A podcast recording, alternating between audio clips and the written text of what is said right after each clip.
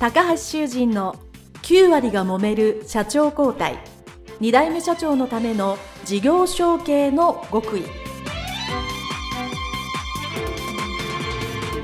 この番組は2代目社長専門経営コンサルタント高橋修人が経営に悩んでいる2代目社長やこれから社長になる後継者に向けて経営力を伸ばし会社を引っ張れるリーダーシップを身につけるための番組です。これまで数百社をコンサルティングした実績から2代目社長ならではの悩みを知りその解決のための独自理論によって2代目社長もまた従業員も幸せに仕事ができることを目指した内容です。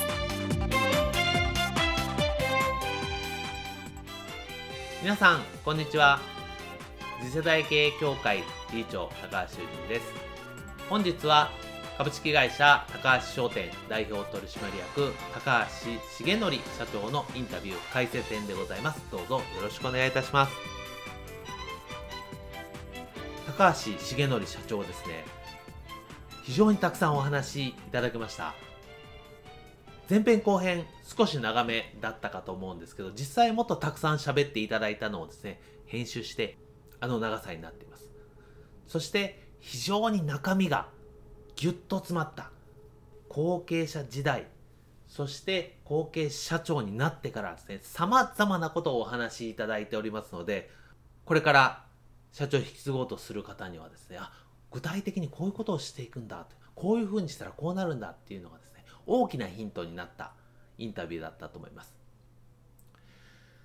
たくさんのポイントがあるんですけど、いつも通り解説は3つに絞ってお話ししたいと思います。1つ目はですね、ご自身が社長になってから、重則社長は経営理念を作り直したということですね。そしてこれは会社を引き継いでから、社長になってからやったのではなく、その前に、社長になる前に、2年間かけてじっくり経営理念を作っていたわけですね。で、これ、最終的に後から見たら2年前から作ってましたということなんですけど、その始めた、そのスタートの時は自分が社長になるのかいつかはわからないけども、自分が社長になったらこういうようなことを経営理念で発表しようということで、いつ始まるかはわからないけど準備してたわけですよね。これが素晴らしい。そして、準備をし始めて経営理念作られたと思います。でもこれじゃ伝わらないとか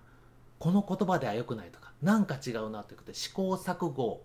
そして言葉を何度も何度も遂行して書き直してで2年かかったわけですね。そしてそこまでして作った内容だからやっぱり自分も自信を持って喋れるし自信を持って話し続けることによって従業員さんも何度も何度も聞くから分かるしそして浸透していくと。いうですね、やっぱこの経営理念、後継者、後継社長にとってはめちゃくちゃ重要です。私の事業承継のですね、7つのテーマの2番目ですから、これは本当に重要なんです。これだから最初に作らないといけない。という意味では、重則社長、さすがだなと思っておりました。なので、皆さんもですね、経営理念、じっくり作っていただきたいと思います。そしてポイントの2つ目はですね、幹部のマネジメント力を向上させたということですよね。やはりある程度の規模の会社であればですね、まあ、20人以上であれば絶対中間管理職や経営幹部というのが必須になります。10人ぐらいであればですね、社長と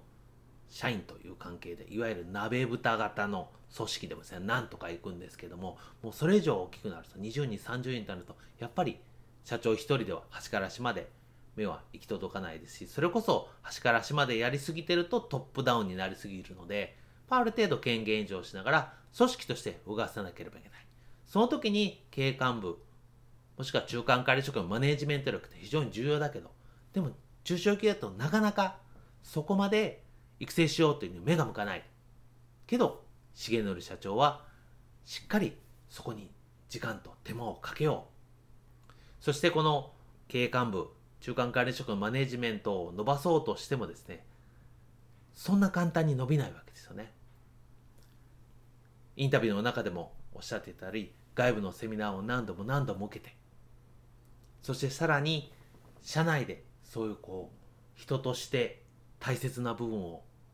フィードバックしたり教育できる人材を雇って設置してそして3年ぐらいでようやく成果が見えてきたというように非常に時間のかかるものです。でも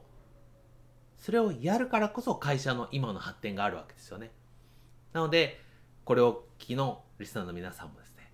経営幹部は絶対育てなきゃいけないんです。そのためには時間とお金と根気がいるということをですねこのインタビューで改めて感じていただければなと思います。そして最後3つ目はですね一番最後の方におっしゃっていたかと思うんですけど会社を引き継いで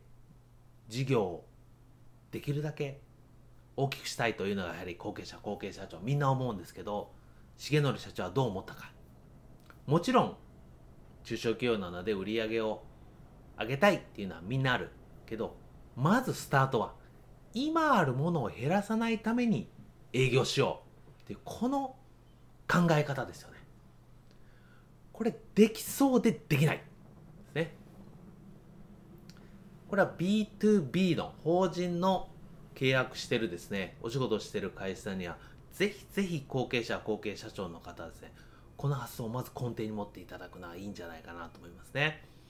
ぱり今あるものをまだ減らさないためにそういうところの関係性を深く持つために積極的に営業する。何か新しいものをどうですかというのではなく今ある取引をより良くするためにどうしますか？何かニーズご要望ありますかっていうのをですねやられたわけですよね。でそうすることによってですね結果として業績が上がっている攻めることではなく守りの営業が結果的に成果を生んだということですよね。これあの、まあ、スポーツでもよくありますよね。やっぱ守りがしっかりしてこそ試合に勝てるっていうのと同じかなと思いましてです。これはいい言葉だなと思ったので今あるものを減らさないために守りの営業をするけど最終的な成果は出る。これをぜひ皆さんにこのインタビューで分かっていただけると良いかなと思います。はい。ということでですね、高橋重則社長のインタビュー、ポイントとしては3つ。1つ目は経営理念を作り直した。時間をかけてじっくり作り直したということですよね。2つ目は経営幹部のマネジメント力を向上させた。3つ目は今あるものを減らさないために守りの営業をしたということです。ぜひ、この3つ、ポイントとして、もう一度聞いていただけると、より深く理解できるんじゃないかなと思います。